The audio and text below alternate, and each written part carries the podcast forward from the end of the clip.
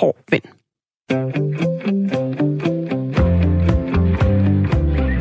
Du lytter til Ring til Due med mig, Camilla Due. Velkommen til øh, programmet i dag. Der er en person, der kan få mig til at tænke på Danmark og danskhed. Og det er sjovt nok en person, der ikke bor her i Danmark. Det er min onkel i USA. Han flyttede til Seattle for over 25 år siden, og han er en af dem, der følger allermest med i, hvad der sker hjemme. Det sker ret tit, at han øh, ringer til min mor, og så vil han snakke om en tv-udsendelse, han har set, eller han vil diskutere nogle af de politiske sager, der er oppe. Og så hører han også masser af dansk radio. Godt nok lige på andre tidspunkter end os andre her i Danmark, fordi han er ni timer bagud. Lige nu der er det omkring midnat i Seattle. Min onkel, han er den, der nogle gange minder mig om, hvad alt det gode er ved Danmark. Alt det, han savner. Fællesskab, gratis læge, tillid, mere ordnet forhold mellem arbejde og fritid, børn, der cykler på gaden, en varm leverpostej, Matador-mix i den grad, og meget mere. Han er selvfølgelig stadig dansk statsborger, og han kunne komme tilbage, hvis han ville. Men der er også andre lige nu, der bor i Danmark, som gerne vil blive boende. Folk, der gerne vil være danske statsborgere. For at det kan lade sig gøre, så skal de bestå indfødsretsprøven. Den afholdes i dag på landets skoler kl. 13, hvor flere, sikkert meget nervøse folk, vil blive testet i øh, danske samfundsforhold, dansk kultur og dansk historie. Man skal bestå indfødsretsprøven for at få øh, dansk statsborgerskab. Den holdes to gange om året, og til de sidste to prøver, som var i juni i år og i november sidste år, der bestod cirka halvdelen af dem, der var oppe, de bestod prøven. I dag der skal vi snakke om, hvad danskhed er for noget, og om vi overhovedet kan sætte en formel på det. Og derfor vil jeg gerne spørge dig, der lytter med. Hvornår føler du dig dansk, og hvad er danskhed for dig? Du kan ringe til mig lige nu på 72 30 44 44, eller sende en sms til 1424, hvor du skriver R4, så laver du et mellemrum, og så skriver du din besked. Altså, hvornår føler du dig dansk, og hvad er danskhed for dig?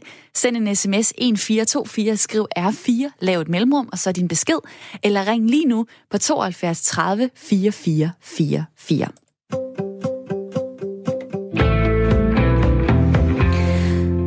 Og mens I skriver og ringer ind, så vil jeg sige hej til mit lytterpanel i dag. Det er Christian og Karen. Hej med jer. Hej. ja, det er godt at høre. Karen Abelgaard, du er 37 år. Du bor i Randers. Elektriker, men arbejder som salgskonsulent. Mand, tre børn. Kan lide at tænke positivt. Kan lide at stå på ski. Og kan lide at være kreativ og med det følger en ny hobby hvert år.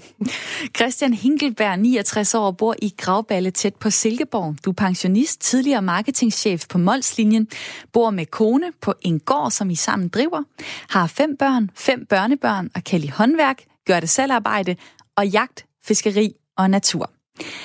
Og Christian, hvorfor er det vigtigt at snakke om danskhed?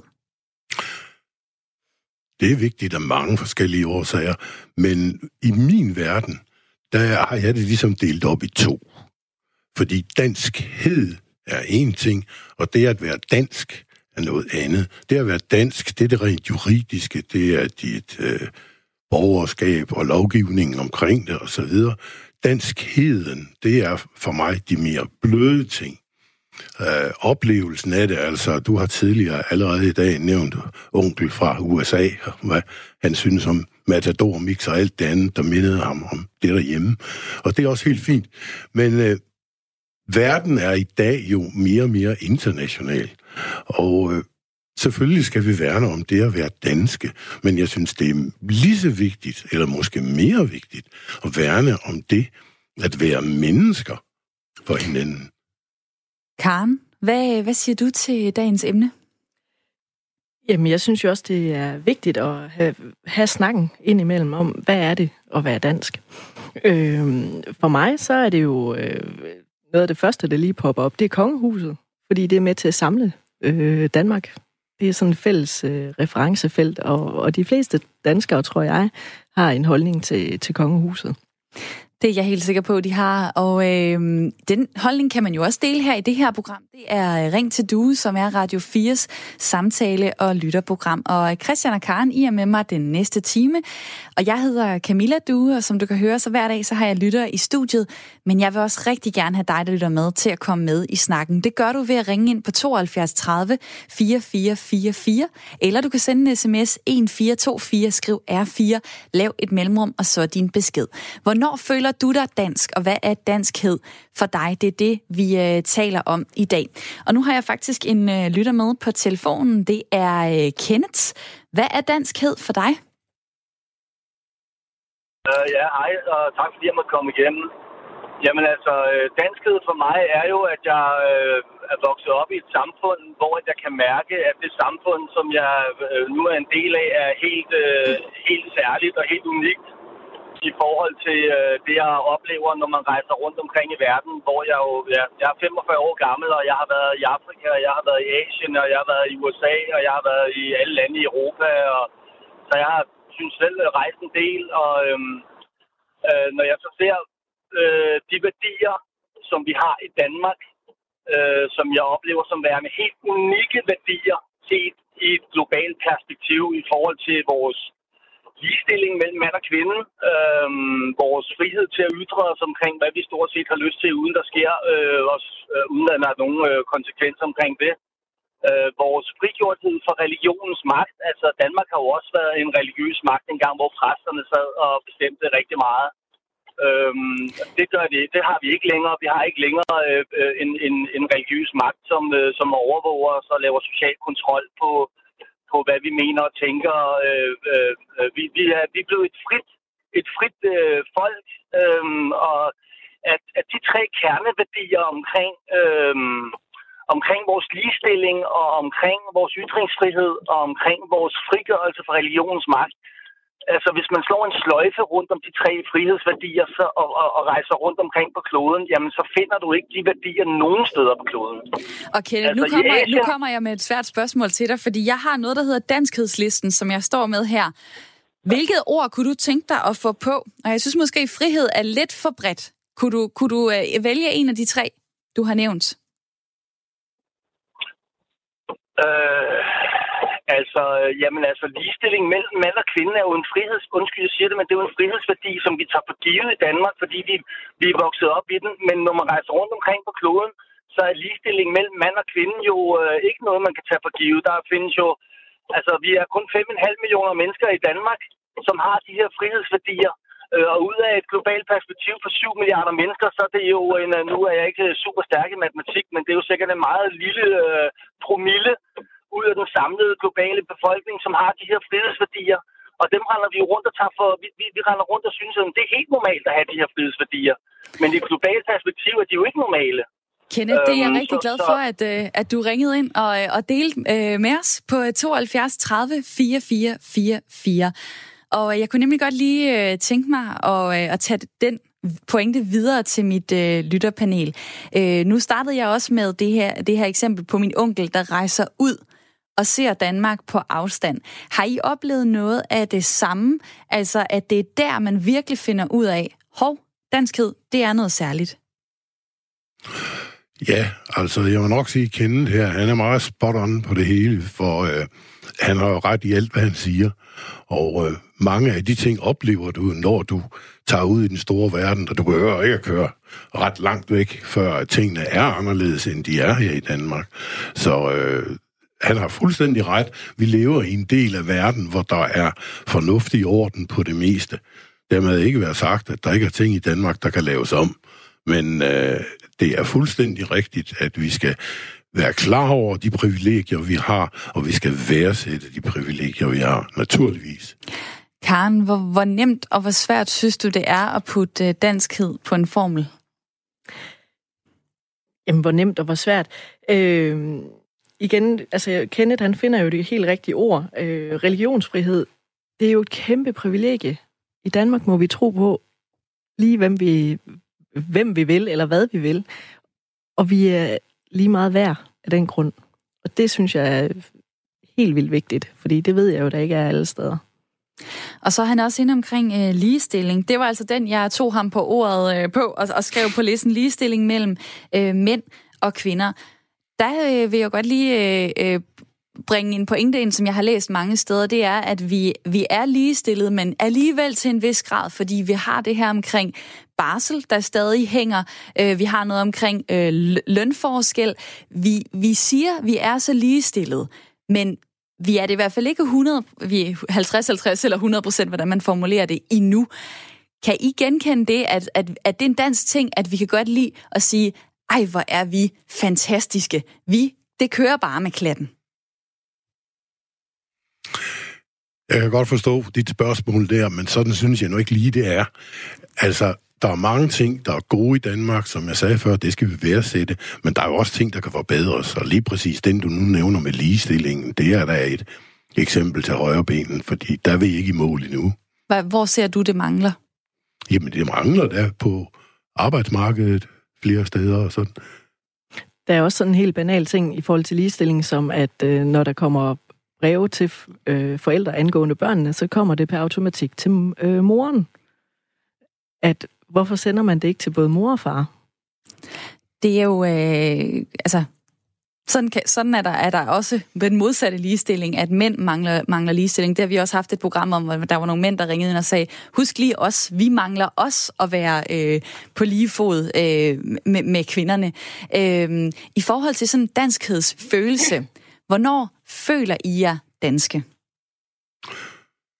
Jamen, øh, når man står i Tyskland og lige pludselig øh, skal snakke med en læge, der så ser anderledes på tingene, end lægen gør i Danmark for eksempel. Det behøver ikke at tage ret meget længere, før det går hen og bliver bøvlet. Og hvad med det gule kort og det blå kort og jeg ved ikke hvad. Har du oplevet øh, det? Ja, øh, det har jeg. Øh, men øh, jeg oplever så også, hvis jeg lige må tage bolden igen, en positivitet. Når folk finder ud af derude, at du er dansk, så er der som regel en positiv holdning omkring dig og det, du nu står for. Så det at være dansk kan også være ligesom en isbryder derude. Nu øh, skal vi faktisk øh, tale med en, som øh, er tysker, øh, men føler sig dansk. Hun har bare ikke papir på det. Det er øh, Johanna Møller. Hej med dig. Hej. Du er øh, en del af det danske mindretal i Flensborg, så du er tysk statsborger, men du føler dig også dansk. Hvornår gør du det? Jamen, øh, jeg har jo stadig også et, et øh, job i, i Aarhus, så øh, jeg synes sådan set, at øh, der, der er rigtig mange situationer, hvor jeg føler mig mere dansk end tysk, faktisk. Men du har jo ikke papir på det. Nej, nemlig. Og hvad gør det? Øhm, jamen, det, det er selvfølgelig et, øh, et utroligt personligt spørgsmål, hvornår man, øh, man føler sig dansk. Øhm, men jeg vil sige, øh, i rigtig mange situationer, når man, når man står i Tyskland, og man godt kan mærke, at øh, nu mangler der nogle, øh, nogle ord, som man faktisk godt burde kende på tysk, men man har snakket så meget dansk i så lang tid, og nu bor man jo også, har man boet i Danmark øh, og kører meget frem og tilbage. Øh, jeg tror, det er et meget øh, ja, en følelse, der, der er utrolig svært at sætte ord på. Og så er der alligevel nogle øh, ting, som, som for eksempel nogle traditioner. Der er den danske hygge. Er det noget, du har taget til dig? Helt klart. Øhm, den danske hygge, det er jo noget øh, helt specielt, som øh, også bliver i tale sat rigtig meget, øh, også syd for grænsen i mindretallet. Um, for mig er den danske hygge um, bare den her, den her ro i maven. Man stresser ikke over noget, som man alligevel ikke kan ændre og respektere hinandens grænser en lille bitte smule mere. Um, det gælder selvfølgelig arbejdet, men også uh, sociale kontekster. Um, jeg mener ikke, at man ikke får ting gjort, men det sker bare på en lidt anden måde. Uh, det er i hvert fald det, der udgør den danske hygge for mig. Øh, hvis du skulle sætte et øh, ord, eller få et ord på danskhedslisten her, hvad kunne du så tænke dig at få på? Et eller andet, du et, synes er øh, særligt ved, ved, ved danskheden? Noget helt særligt ved danskheden? Øhm, jamen, det, det er selvfølgelig det her hygge, som du allerede sagde. Øhm, ellers tror jeg også, øh, et, et rigtig godt ord for det er måske lille juleaften. Det er noget, som vi overhovedet ikke har i, i Tyskland. Øhm, som for mig i hvert fald giver, giver rigtig meget udtryk for den her hygge, at man sidder sammen, at man kommer sammen, at man pynter juletræet. Det er noget, en, en rigtig dansk øh, tradition for mig. Lige nu der har du så kun tysk statsborgerskab, men du arbejder så i, i Danmark. Kunne du overveje at, øh, at tage den her indfødsretsprøve, øh, som der er mange, der skal øh, senere i dag, for at få statsborgerskab? Helt sikkert. Øh, for mig ender det nok med, at øh, jeg bliver statsborger det sted, hvor jeg ender henne. Øh, lige nu bor jeg jo nu i Flensborg, Øh, men det kunne sagtens ske, at jeg fremtidigt også flytter til Danmark igen, øh, og så vil jeg da helt sikkert overveje at tage dansk øh, statsborgerskab, således man faktisk kan være med til at tage nogle beslutninger det sted, hvor man faktisk bor. Og det sagde Johanna Müller, som altså er øh, tysker, men del af det danske mindretal. Tak for øh, din tid. Dejligt at lytte med. Du kan også ringe ind på 72 30 44 44 eller sende en sms til 1424. Start din besked med at skrive R4 lav et mellemrum og send så din besked. Hvornår føler du dig dansk? Der er en Haval, der skriver her på øh, sms'en. Kære Camilla, tak for det gode program. Tak fordi du lytter med, vil jeg så sige. Øh, vi er som fra andre lande en Danmark, bliver aldrig dansker. Hvorfor er det så vigtigt at være dansk? Hvad er specielt ved at være dansk? Vi er verdensborgere. Vi skal have lov til at bo og leve der, hvor vi trives. Jeg har selv boet i Danmark i snart 35 år, og jeg føler mig ikke som dansker, og vil heller ikke være dansker. Samfundet skal acceptere os som danske borgere, og ikke som dansker. Hvad siger I til den pointe? Jamen, øh, den er jeg med på. Det var lidt det, jeg også mente i min indledning. Øhm, i vores familie har vi rent faktisk flere, der kommer fra Danmark og andre nationer. Og vi har øh, dansk-svensk, vi har dansk-engelsk, ikke? Og de, jeg tror ikke, at de mennesker overhovedet opfatter det som noget problem. Uh, når de spiser frikadeller, så vil de gerne være danske, og når de spiser knækkebrød, jamen, så er de svenske. Og sådan har englænderne det også. Uh, vi skal være sammen som mennesker og udnytte hinandens forskelligheder for at kunne lave noget sammen. Verden bliver jo også mere og mere international, og altså de synspunkter, vi lige har fået på bordet her, dem synes jeg er helt perfekte. Der er jo også noget omkring øh, sproget. Altså, fordi man kan jo godt høre, at Johanna ikke taler, nu ved jeg ikke, om man kan bruge betegnelsen ren dansk, men man kan jo godt høre, at der er en eller anden øh, dialekt, accent, hvad det så er. Øh, Karen, du har også en, en søster, der har boet i Tyskland i mange år. Hvordan kan du mærke det på hende? Jamen, jeg kan jo mærke øh, netop på sproget, at hun flyttede for hvad, 25 år siden flyttede hun til Tyskland, og der stoppede hendes øh, danske sproglige udvikling jo. Så når vi er sammen, så taler hun jo dansk, som vi gjorde for 25 år siden. Hvad kan det for eksempel være, hun, hun Jamen, siger eller ikke siger? Det er nogle udtryk, øh, hun bruger, som, øh, som er sådan lidt gammeldags, øh, og, og nye udtryk, som vi tager som selvfølge at, at bruge, men hvor hun sådan kigger lidt og siger, øh, er det nu normalt at sige det. Det der med, at vi siger fedt til det hele, eller øh, der kan være sådan nogle udtryk, hvor, hvor hun sådan lige stusser over, at det nu er blevet en del af det danske sprog. Men hvilken rolle synes du, sproget har? Altså det her med, om folk kan tale dansk. Kan man godt være dansker, selvom man ikke kan tale dansk? Ren dansk? Øh, jeg, jeg mener, at øh, det er vigtigt, at man viser en interesse for sproget, det danske sprog. Øh, men jeg ved også, det er enormt svært at lære, så jeg har faktisk rigtig stor respekt for dem, som lærer dansk, for det er, det er et rigtig svært sprog at lære. Øh, og jeg synes jo, at øh, hende vi lige havde igennem fra, øh, fra Flensborg af, altså, Johanna? Altså, til, Johanna taler enormt godt dansk. Altså, det er jo virkelig imponerende. Øh, og det, det er da mega sejt. Man kan jo sige, øh, hun skulle bare høre os på tysk. Så tror jeg, at præcis, mange ville sige, at, øh, at, at, at det der dansk, hun talte lige der, det var rigtig, rigtig godt. Ja, to kommentarer herfra. Punkt 1, det er fuldstændig rigtigt. Man skal interessere sig for sproget og engagere sig i det. Det må være et must. For ellers kan vi jo ikke kommunikere. Hvordan det lyder, det må dog være sekundært. Altså, øh, at en tysker taler med accent, øh, prins Henrik gjorde det rent faktisk også, ikke? Øh, hvad er rigtig dansk? Har du hørt, hvordan de taler op i Tø, for eksempel? Ikke? Altså, eller, eller i Sønderjylland, der er en, der, der bare har skrevet Moin. et ord på, øh, på sms'en. Og det, det er jo til spørgsmålet, hvornår føler du dig mest dansk? Hvad er danskhed? Så er der en, der bare skriver Sønderjylland. Ja. Så, behøver, så behøver man ikke at sige mere. Det ved man måske Nej. godt, hvad det indebærer. Der er nogle tal fra Udlænding- og Integrationsministeriet, som har lavet en rapport, øh, der kom her i september i år. Øhm, og der er faktisk et stort flertal, der mener, at man skal kunne tale dansk for at være rigtig dansker. 80 øh, procent af de etniske danskere siger, at øh, det mener de. 73 procent af indvandrerne siger, det mener de. Og 67 procent af det, man kalder efterkommere, siger, at de mener, at man skal kunne tale dansk for at være en rigtig dansker. Har I aldrig taget jer selv i at være øh, sådan lidt øh, fordomsfuld øh, over for folk, der ikke øh, rammer den helt rent? Ja, der kan jeg jo kun svare for mig selv, men absolut nej. Altså, øh, det, hvordan det lyder, det må dog være sekundært. Det vigtigste er, at vi forstår hinanden og accepterer hinanden, ikke? Og igen, som jeg nu, nu legede vi lige med typerne før, ikke? Men bare du kører rundt i Danmark, er der massevis af dialekter og lyder forskelligt. Hvor er opskriften på, hvad, hvordan det lyder rigtigt? Jeg mener ikke, den findes.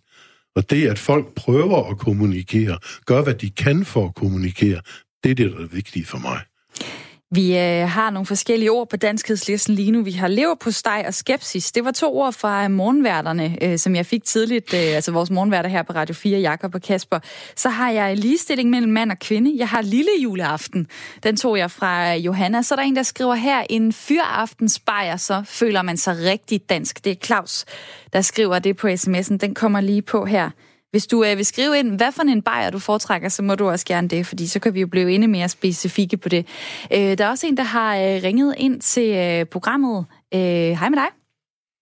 Hej, du taler med Kenneth. Hej Kenneth, velkommen til. Tak skal du have. Hvad er, den, hvad er danskhed for dig? Jamen, det er blandt andet medmenneskelighed. Ja.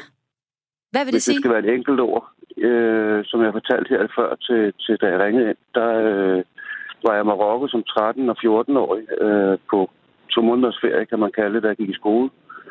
Og øh, den manglende medmenneskelighed, man så, øh, ja, faktisk hele vejen ned igennem Europa, hvor den bliver værre og værre, jo længere du kommer sydpå, øh, til handicappet, øh, og hvad jeg nu sådan kan have, have haft af indtryk som 13-14-årig, øh, den husker jeg stadigvæk i form af tækker og børn, og øh, generelt måden, de var på hinanden ved dernede. Øh, og også op igennem mit voksenliv har jeg set det i Europa rundt omkring. Ikke? Hvornår synes du, at øh. danskerne er særlig gode til medmenneskelighed?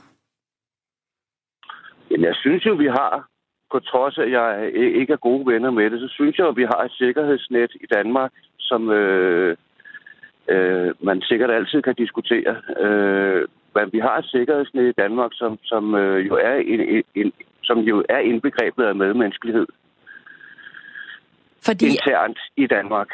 Fordi at, øh, at vi holder hånden under ja. dem, der har brug for det. det.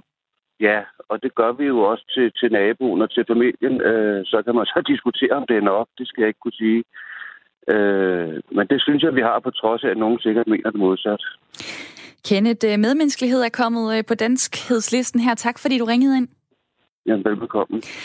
Kenneth ringede ind på 72 30 44 44. To øh, Kennether har vi haft igennem nu på telefonen. Det ved jeg ikke, om I har lagt mærke til. Det kunne være, at vi skulle have Kenneth på. Ken, ordet Kenneth på danskhedsliste. Øh, der er også nogen, der skriver her på øh, sms'en, danskhed er for mig øh, tryghed for alle, karrieremuligheder for alle. Danskheden for mig, når jeg er udlandet og ser folks ansigtsudtryk, når man snakker om, hvilke privilegier der er ved at bo i Danmark. Danskheden er sammenholdet mod det onde. Danskhed er glæden ved at opleve temperaturforskellene herhjemme. Øh, tryghed, sammenhold og ærlighed. Jamen, den ved jeg næsten ikke, hvad for en jeg så skal vælge. Skal vi gå med, øh, med sammenhold måske? Så kommer den også på listen. Øh, og så bliver der nævnt det her med temperaturen.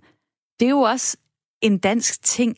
Årstidernes skiften får det lige mig til at tænke på årstiderne skiften skaber jo noget variation i løbet af året, som jeg synes personligt er helt fantastisk. Det er altid noget at glæde sig til. Man glæder sig til øh, foråret, hvor træerne springer ud, og så glæder man sig til, at det bliver varmere om sommeren, og så kan man glæde sig over øh, efterårets øh, gyldne farver, og hvis man er heldig, så kommer der sne om vinteren, så er det hvidt. Den variation, synes jeg, er helt fantastisk. Den kan jeg helt klart tilslutte mig, men du kan jo opleve det samme i Norge og Sverige og andre steder. Der er sådan en oven i køben mere sikker. Men altså, den variation, der er i overgang, ja, den er meget, meget væsentlig. Det er jeg enig med dig i. Altså, prøv og at den tage... finder man jo ikke alle steder. Nej, nej. Prøv at tage til Madeira. Ikke? Der er der 24 grader året rundt. Og der er skønt, der har jeg været. øh, jeg kunne godt lige tænke mig at spørge jer, øh, hvornår føler I jer danske, når I er sammen med andre? Det bliver tydeligt for mig, at jeg bor i Danmark, øh, når jeg taler med nogen fra andre lande, og, og for eksempel på handicapområdet. Der er vi bare rigtig langt fremme i Danmark. Selvom området er presset i øjeblikket, så har vi det godt. Vi har et socialt sikkerhedsnet, som, så hvis du som familie får et handicappet barn, så får du faktisk rigtig meget hjælp. Der er en, der skriver på sms'en 1424 har skrevet R4, lavet et mellemrum, og så sendt den her besked. Det er Christian. Dansk er meget svært at lære, fordi vi har mere end 23 vokallyde, hvor de fleste sprog blot har 5-8. Lærer man ikke at høre forskellen som barn, er det nærmest umuligt at lære senere, fordi man ganske enkelt ikke er opmærksom på nuancerne. Jeg tror, jeg vil skrive, øh, danskhed, det er vel også så svært sprog kunne ikke putte den på listen. Og øh, hvis du øh, sidder og øh, lytter med, har lyst til at få noget på listen, så kan du ringe ind 72 30 44 44. Hvad får dig til at føle dig øh, dansk? Du kan også sende en sms 1424, skriv R4, lav et øh, mellemrum. Om lidt der øh, skal vi høre fra en, der vælter sig i øh, stikflæsk og fad eller snaps, men som alligevel ikke føler sig dansk. Men først så skal vi lige have et nyhedsoverblik her med Anne Philipsen.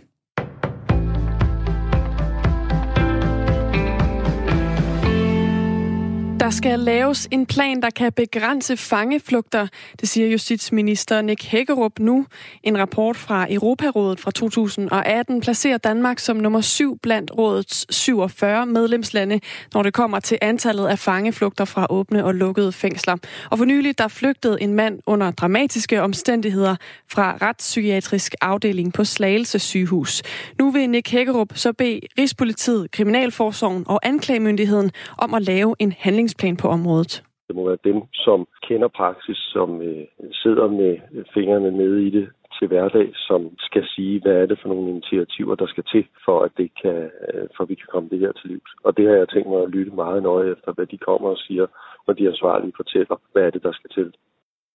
Danmark er blevet mere sort. Sidste år udledte vores forbrug af energi 1% mere CO2 end året før. Det viser nye tal fra Energistyrelsen, skriver DR. I 2018 blev der brugt mere kul i energiproduktionen end året før. Og grunden til, at der blev udledt mere CO2 er blandt andet, at det blæste mindre sidste år, og det betød en lavere elproduktion fra vindkraft. Klimaminister Dan Jørgensen kalder de nye tal fra Energistyrelsen for meget alvorlige. Han siger, at det er muligt, at der kun er tale om en lille stigning, men at man skal huske, at vi har behov for en markant reduktion. Så det her understreger, hvor travlt vi har, siger han. I de her dage forhandler flere af Folketingets partier om en klimalov for Danmark. Den svenske storbank SEB kan have været brugt til hvidvask. Ledelsen i SEB fortæller, at udenlandske kunder har sendt 84,6 milliarder euro gennem bankens estiske afdeling i perioden 2005 til 2018. Ud af dem kommer 25,8 milliarder euro fra det, som banken selv kalder for kunder med lav gennemsigtighed. SEB skriver selv, at det endnu ikke kan siges, om der er sket hvidvask med de her penge, men at risikoen er der.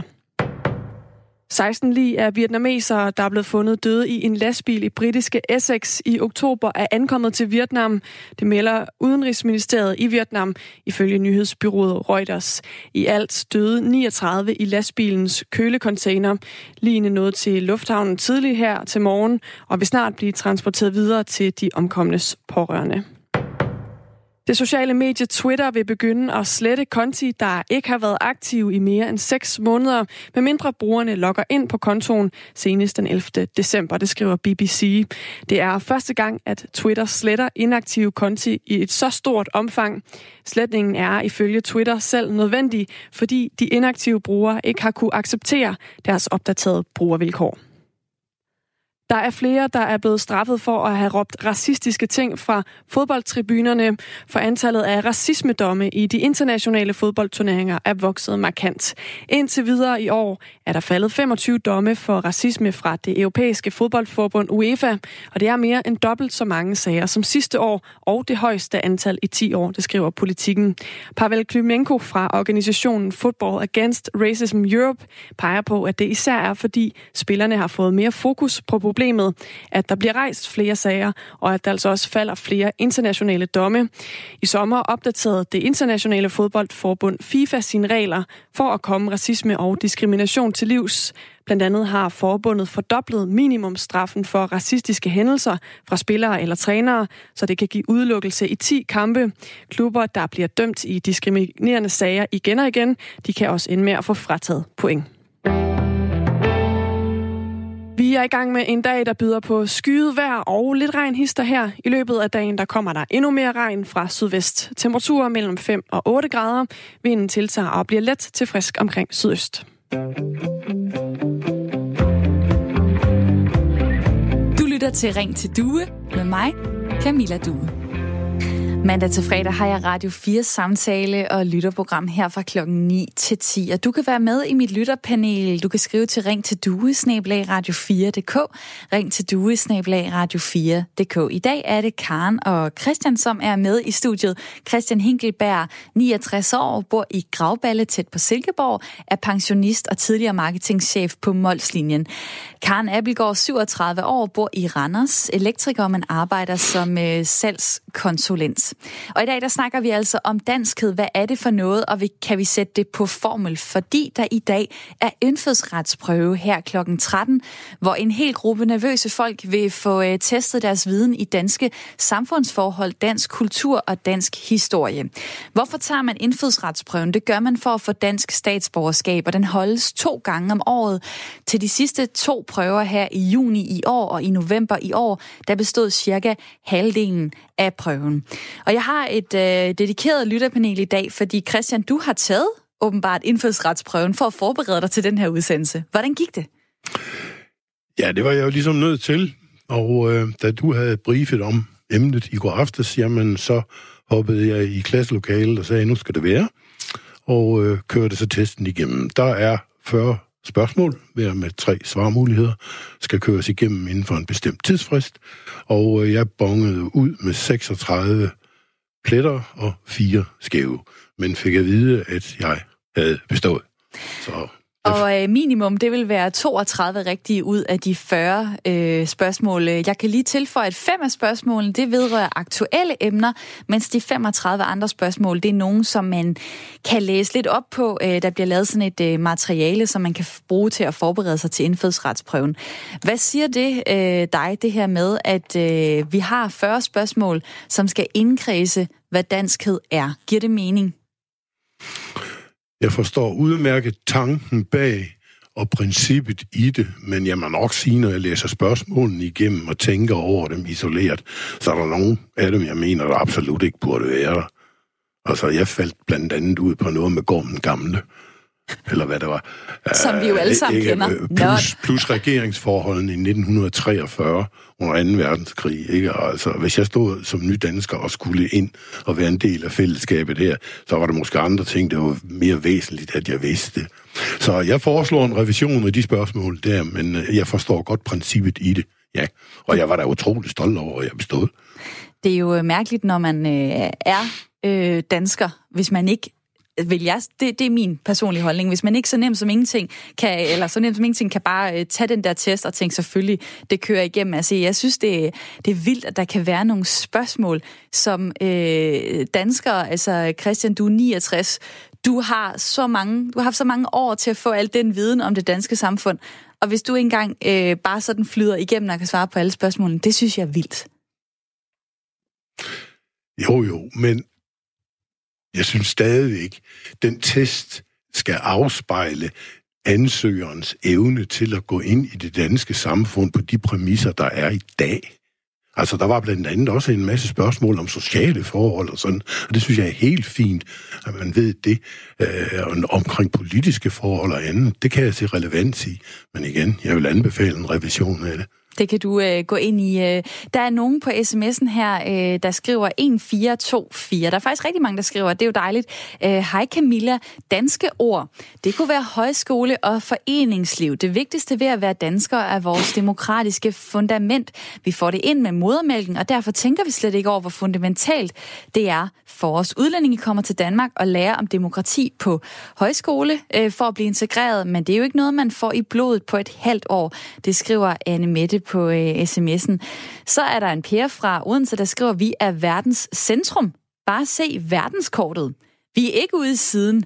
Danmark, men Danmark glemmer Grønland og Færøerne. Ikke engang vejrudsigten for Danmark omfatter øerne. Det skriver Per for Odense.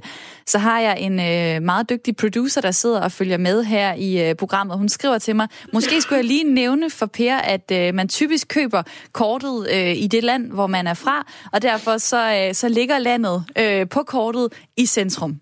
Og det får jeg til at flække grin her i studiet. Hvorfor det? Karen? Jamen, jeg synes bare, den er lidt sjov. Jamen, det er den da også.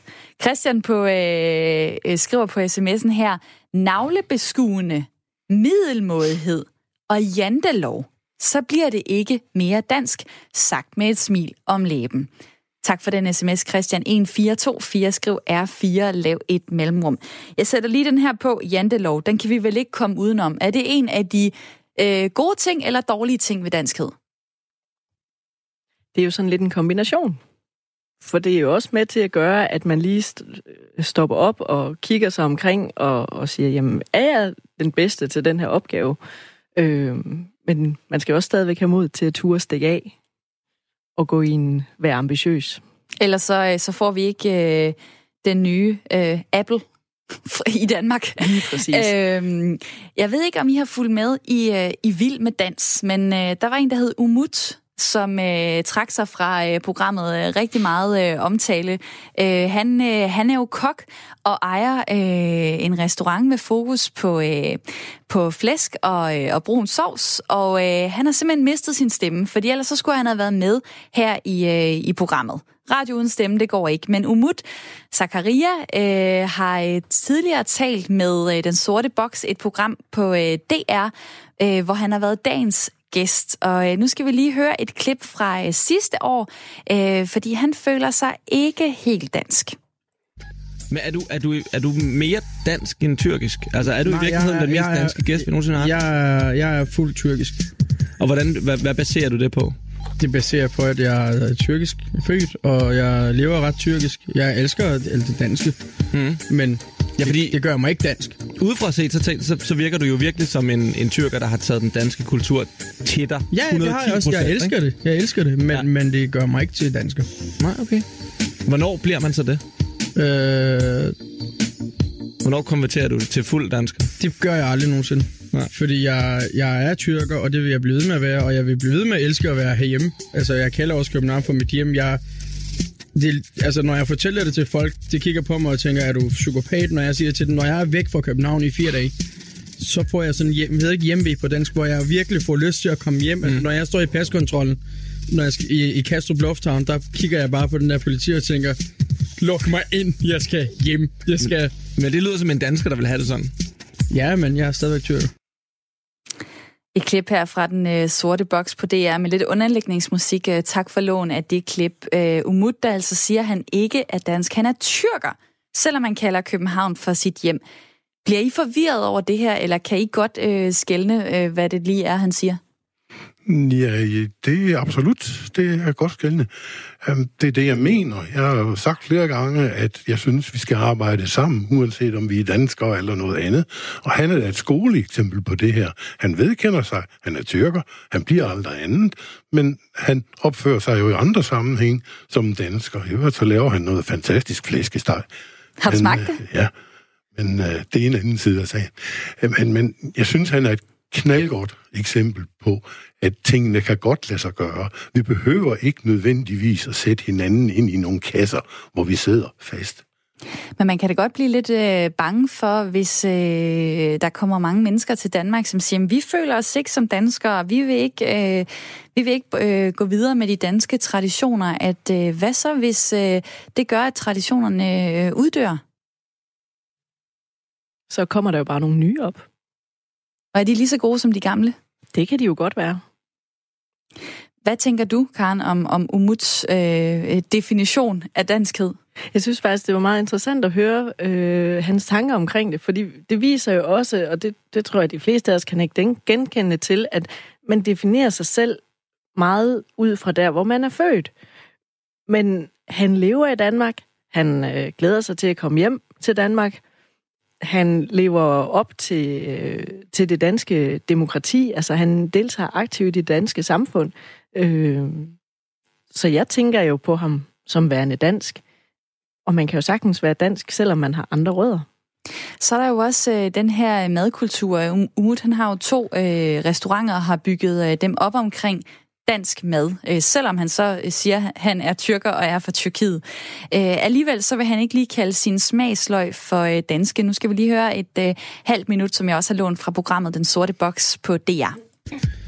Altså ligesom det, det skrev politikken, øh, øh, tyrkeren med danske smagsløg. Jeg, var sådan, jeg har min egen smagsløg. Jeg elsker stikflæsk og flæskesteg og medister og gule ærter, det kan jeg dø for. Men det, sådan har jeg det jo. Altså, jeg kan også godt lide dalsuppe, det gør mig ikke til en inder. Jeg kan også godt lide øh, ramensuppe. Det gør mig ikke til en japaner. Men nej, nej, altså... Det, det, det, det her med at, at, at putte noget i en boks, det synes jeg bare er... I stedet for bare sådan, at han er tyrker, han er bare pisseglad for Danmark. Men bare fordi man spiser dansk mad, så bliver man jo ikke dansk. Eller hvad? Hører maden ikke til en... Er det ikke en meget, meget stor del af det at være dansk? Maden er jo vigtig for os alle sammen, og øh, ja, maden er nok også vigtig i Danmark. Erhard Jacobsen sagde jo en gang for mange år siden, i Danmark bliver der aldrig revolution, fordi der er for kort tid mellem måltiderne. ja, men øh, det er en anden side af sagen. Men altså, andre lande andre nationaliteter har jo også madtraditioner og sådan. Øh, jeg kan ikke se, det er noget unikt øh, her. Absolut ikke. Og jeg vil lige til sidst igen henvise til de blandede øh, forhold, vi har i familien, hvor der både er englænder og svenskere med, ikke? Jamen, det kører der frem og tilbage over grænsen. Er det nu svensk i dag, eller er det engelsk, ikke? Øh, der kommer de her plomkager til jul, og, og hvad ved jeg. Altså, jeg kan slet ikke se, at vi har brug for kasser. Jeg tænker også, det er jo ikke så vigtigt, hvad man spiser, men jeg tror, at grunden til, at der er fokus på, på maden, det er jo fordi, at, at det danske koncept hygge er meget bygget op omkring mad. Vi kan jo faktisk ikke hygge os uden at spise. Der skal jo noget mad til, og så er det jo sådan set lige meget, hvad man spiser. Det vil jeg faktisk sige, det er jeg enig i.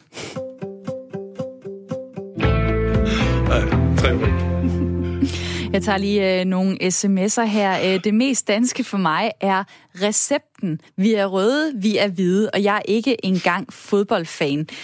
Øh, så er der en, der skriver her, øh, danskhed er, når småt begavede danskere hopper og jubler, mens de klapper i deres små hænder over, at en udlænding spiser svin. Jøsses altså, skriver Michael her på øh, sms'en.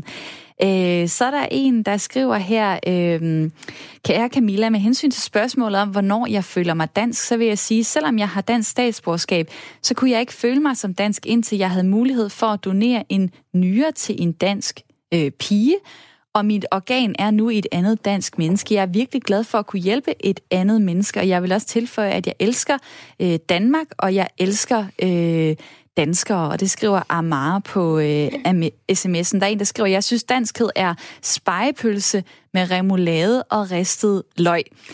Det er jo meget konkret. Og øh, Christian, du tager dig lige til vommen. du er måske sulten. Så er der en, der skriver modsat. Danskhed er ikke frikadeller, kongehuset eller andet gøjl, men et mindset om et stabilt samfund og intelligente værdier, skriver Erik på øh, sms'en. Jeg kan godt se, at der er mange ord, jeg skal nå at, øh, at få øh, skrevet på, øh, på listen her. Øh, nu har jeg ringet til en, som synes, at vi skal stoppe med at øh, prøve at definere danskhed. Det er dig, Mette Bærbæk Bas. Hej. Hej. Du er selvstændig, selvstændig idehistoriker og forfatter til bogen Kulturspejlet. Hvorfor ja. er det, vi skal stoppe med at definere danskhed? Jamen, øh, jeg tror, jeg, først og fremmest skal vi huske på, at for at forstå noget, så har vi jo ofte behov for at afgrænse det. Så det er jo naturligt, at vi prøver på at ligesom skabe en ramme omkring danskheden for at forholde os til, hvad er det, hvad er det ikke. Men, men min holdning er, at jo mere vi prøver på at definere, og jo mere vi prøver på at, at, komme tæt på den her kerne i, hvad, hvad er danskhed? Kunne vi dog bare nå den her ene ægte sætning, som er øh, som gælder for alt, jamen så jo mere vi når dertil, jo, jo, jo mere udelukker vi os. Og jo mere skaber vi den her dem og os situation. Og det, øh, det tænker jeg, det giver jo god grobund for en masse andre problemer. Hvad er det for nogle problemer? Jamen, altså, for eksempel den, som vi, vi jo også oplever med vores integrationsproblemer i Danmark, at, at vi laver sådan en demmer også situation, hvor vi gør nogen forkerte, fordi de ikke måske føler sig dansk på den rigtige måde. Og jeg synes, det program i dag har jo vist, at, at danskhed er en stor, mangfoldig og smuk ting, som øh, er meget individuelt, hvordan man føler det. Sådan rent historisk, øh, hvor kommer behovet for at sætte ord og definition på danskheden?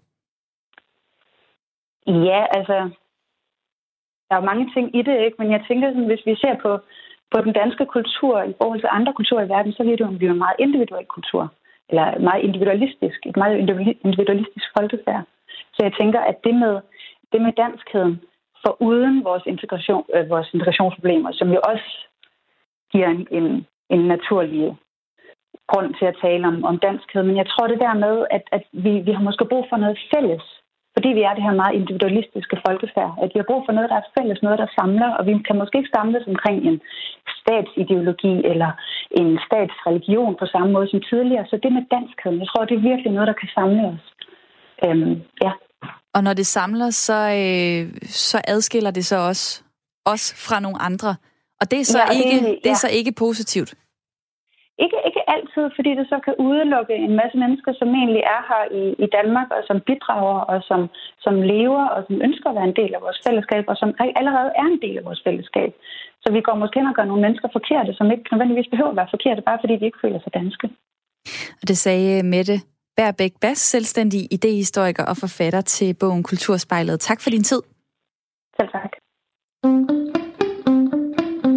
Det var en lidt høj jingle, der kom på der. Øh, hvad siger I til øh, den pointe, øh, som Mette kom med her? Skulle vi holde op med at tale om danskhed, Karen? Nej, for jeg tænker jo, at det er godt at have snakken om, hvad vil det sige at være dansker? Den synes jeg er vigtig at have med, øh, og, og jeg mener, det er noget med, at man skal leve op til det demokrati, der er. Man skal deltage aktivt i demokrati. Øh, man skal sætte sig ind i, øh, når der er valg, hvilken politiker er man øh, mest enig med, og man skal gå ned og stemme. Det har man pligt til. Det er en del af det at være dansk. Og det skal man jo huske, at, øh, at lige så vel som vi har rigtig mange goder i Danmark i forhold til et socialt sikkerhedsnet, og vi har meget ordnet arbejdsforhold, og der er øh, lige muligheder for alle, øh, i forhold til at tage uddannelse, og altså der er vi jo rigtig godt stillet, så har vi også bare nogle forpligtelser. Øh, så, og det mener jeg er vigtigt lige at, at, at snakke om en gang imellem. Men er det ikke rigtigt nok, at når vi begynder at, øh, at putte folk i, øh, i kasser, øh, så er det, at der er nogen, der er i kassen, og der er nogen, der ikke er i kassen? Det er jo den pointe, Mette kommer med, at når vi begynder at sige, sådan her øh, er danskheden, øh, så siger vi også, jamen øh, hvis du ikke lige passer ind i denne her kasse, så er du i hvert fald ikke en del af øh, det, vi vil, vil kalde for danskere. Nu snakker vi kasser igen. Jeg foreslår, at vi så hvis det endelig skal være, laver en kasse med nogle meget små sider, som man sådan kan hoppe ind og ud af den. For jeg forstår udmærket, at der er noget, vi skal bevare. Og alt, hvad du nu sagde om forpligtelse til at deltage i demokratiet osv. videre. Ja, drøn vigtigt. Det er der jo så altså også udlændinge, der gør der, hvor de er.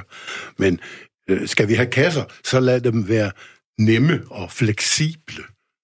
Er det så en kasse? Det der, jeg har aldrig set en kasse, der er fleksibel. det... Nej, men det, det, det, sådan en kan jeg godt lave til dig. Okay, det, det er fint. Du er, du er også god til, øh, til at bygge om og gøre det selv projekter. Du har en stor gård og alt muligt. Nu øh, er der Ea, øh, der har ringet til programmet fra Gentofte. Hej med dig. Hej, jeg skal lige have et lille rum. Jamen, det må du gerne øh, have tid til. Øh, du har boet i USA længe. Ja. Så hvordan, øh, hvordan præger det øh, dit syn på den her snak? Øhm, det var lidt svært at komme hjem, for jeg havde været der 17 år. Øhm, men jeg har både boet i Ribe og er fra København, og nu bor jeg i Gentofte. Og det, som jeg primært lagde mærke til, det var, at en dansker kan altid lidt af hvert. Jeg, har, jeg undskyld, jeg er forstyrret det. Jeg både lakerer gulv og maler og snakker med dig samtidig. Ikke? Det er godt, du gør flere ting, og vigtigst er, at du har tændt for radioen. Ja, men for eksempel det der med at cykle. Altså, man cykler rundt med sine børn, øh, så samtidig så har man måske en cykelvogn, øh, så den lige skal sidde der, mens man selv er på rulleskøjter, og så kører man samme fart som de to andre børn, der er ved at lære at cykle. Og amerikanerne kigger på dig som om, øh, hvorfor tager du ikke bare din minivan? Eller man faktisk står og laver maden selv til børnefødselsdag, og man går ned og køber nogle øh, brugte korper i nederdel og laver korper i veste ud og applikerer et lille billede af ungen på. Med. Altså man laver tingene selv, og det synes jeg er meget dansk. I USA, der var det virkelig sådan, altså der går du bare ud og køber og ordrer ind. Og det giver dem selvfølgelig mere tid til, altså de er som regel meget kærlige og venlige, fordi de er mere overskud til. Der kan en dansker måske godt være sådan lidt mere øh, fordi man har sgu ikke tid til at rundt og være venlig hele tiden. Vel? Nej, der er faktisk en, der skriver på sms'en, at øh, han mener også, at egoisme er en del af danskheden. Hvad siger du til det? Mm, altså jeg plejer at sige i USA, I don't do small talks. It's either long talks or no talks. Men der lærte jeg jo så ligesom at small talke. Så jeg var i hvert fald meget egoistisk, da jeg var 20. Nu er jeg 50 og ikke så egoistisk mere. Jeg tror også, det er noget, der kommer med alder. Jeg tror, at man lige er i 20-30'erne, så er man til at være lidt egoistisk, fordi man skal bare nå så mange ting. Ikke? Jeg tror, at senere så lander næsten alle, og det er ikke, om man er dansk eller ej. Jeg tror bare, han er sikkert bare lige midt i livet, ikke? Ja, Fri Gentofte, jeg skriver gør det selv projekter på danskhedslisten. Er ja. det okay med dig? Ja. Tak fordi, at uh, du ringede ind på uh, 72 30 44 44. Hvis du gerne også vil have noget på den her liste, så er det ved at være nu. 72 30 44 44. Jeg har også lyst til at skrive cykling på, men nej, den går ikke. Jeg tager kun et ord fra, uh, fra hver person. Der er en, der skriver på sms'en, vi har en kasse, og det er Danskerkassen. Det er en, der mener, at øh, vi ikke kan være så fleksible, som Christian i lytterpanelet foreslog før. Så er der en, der skriver, øh, Godmorgen, jeg sidder lige og lytter øh, til radioen, hvor I snakker om danskhed. Personligt er jeg født og opvokset i øh, Nederlandene med en dansk mor og en britisk far. Hvis I har lyst til at øh, høre min historie, så kunne I jo øh, ringe op. Det kunne jo være, at vi skulle gøre det. Kigger jeg lige ud på min, øh, min producer øh, Thomas, der altså skriver en sms her. Der er en, der skriver, øh, jeg havde svært ved at... Øh, at forstå øh, det her med kongehuset. Øh, det er ikke danskhed for mig, er der en, der skriver på øh, sms'en. Og det er jo også en, der altid øh, deler vandene, og det får dig, Karen, til at komme op med, med en hånd i vejret med det samme. Hvorfor det? Det er jo fordi, når jeg siger kongehuset, så tænker jeg jo i hvert fald øh, i de kredse, hvor jeg, hvor jeg kommer, så er der jo tradition for nytårsaften. Alle sidder stille foran tv'et og lytter til dronningens nytårstale. Øh, store som små, og det er ikke til diskussion. Den skal vi bare høre. Skal det være på... Øh, er det det ord, du vil have på listen? Dronningens nytårstal? Ja, kom bare med det. Jeg prøver lige at skrive den op her. Hvad med dig, Christian? Hvad skal du have på? På listen? Vi har tidligere i denne udsendelse snakket om intelligente værdier. Ja. Den vil jeg gerne have på. Ja, og vil du lige uddybe, hvad det, det betyder? Det kan du tro. Ja, her i lille Danmark har vi ikke ret mange råstoffer, vi kan grave op af jorden og sælge til en masse penge på. Der er stadigvæk lidt olie i Nordsøen, men ellers ikke. Så det vil sige, det vi skal ud og sælge på verdensplan for at passe vores butik, det er vores kreativitet, det er vores evne til at tænke nyt, til at opfinde ting og så videre. Øh, og kigger du på listen, jamen så har man jo som dansker gjort det i mange, mange år, for der er jo spor overalt worldwide efter dansk udvikling og kreativitet. Og der, det er meget vigtigt. Der er en Tina, der skriver på sms'en, øh, den traditionelle danskhed er ved at blive udvisket. Vi er en nation af folk, som var enige om velfungerende omgangsformer og værdier, for eksempel ærlighed og ydmyghed. Men disse værdier efter, øh, erstattes efterhånden af fremmede kulturværdier som aggression, egoisme, u- uærlighed og dogenskab. Det skriver uh, Tina på sms'en. Så er der uh, en, der, uh, der skriver her... Uh, kan man sige, grønlænder rundstykke. Og vide, hvad det betyder, så er man godt på vej i det danske sprog. Landsbytosser må man gerne være. Øh, derimod er klimatosser no-go. Det fornærmer øh, venstrefløjen. Jeg tror, det med grønlænder, grønlænder øh, rundstykke, jeg tror, at den øh, går på det her med sproget, og det, at det er øh, meget svært. Øh, nu har vi øh, to, øh, Johnny med fra øh, Tommerup Stationsby. Hej med dig. Hej. Lige et minut tilbage øh, til at fortælle mig, øh, hvad vil du have på danskhedslisten? Jamen altså, jeg synes ikke, at man øh, kan, kan definere en, øh, en, en entydig danskhedsliste. Fordi danskhed er for mig øh, mange forskellige ting. Øh, altså, jeg mener, vi lever i, en, i, i, øh, i mange forskellige kulturer øh, på daglig basis. Altså, øh, en kultur hjemme, en kultur på arbejdspladsen, og en tredje kultur med et sæt venner, og en fjerde kultur med et andet sæt venner. Så, så hvad hedder det, øh, jeg, tænker, jeg tænker mere, at, at, at omfavne det danske, det, må, det, må, det er for mig at se at være en del af løsningen på det danske samfund, at man gerne vil bidrage øh, øh, positivt til, at samfundet udvikler sig Johnny, i den rigtige retning. jeg må stoppe dig nu, ja. fordi at, øh, vi skal ja. have nyheder lige om lidt. Men jeg skriver forskellige kulturer på. Er det okay med dig? Ja, det, det må godt. du gerne. Og Dansk... det, og det handler, og, ja, det handler, og det handler ikke om nationalitet øh, og hvor man er født henne. Øh, det handler om de sammenhæng, man, øh, man interagerer i. Tak for det, og tak fordi du nåede at ringe ind. Øh, nu kommer danskhedslisten her. Lever på steg, skepsis, ligestilling mellem mand og kvinde, lille juleaften, fyraftens bajer, og det er altså en dansk hof, har Claus skrevet ind på sms igen. Medmenneskelighed, sammenhold, svært sprog, jantelov, højskole, vi er røde, vi er hvide,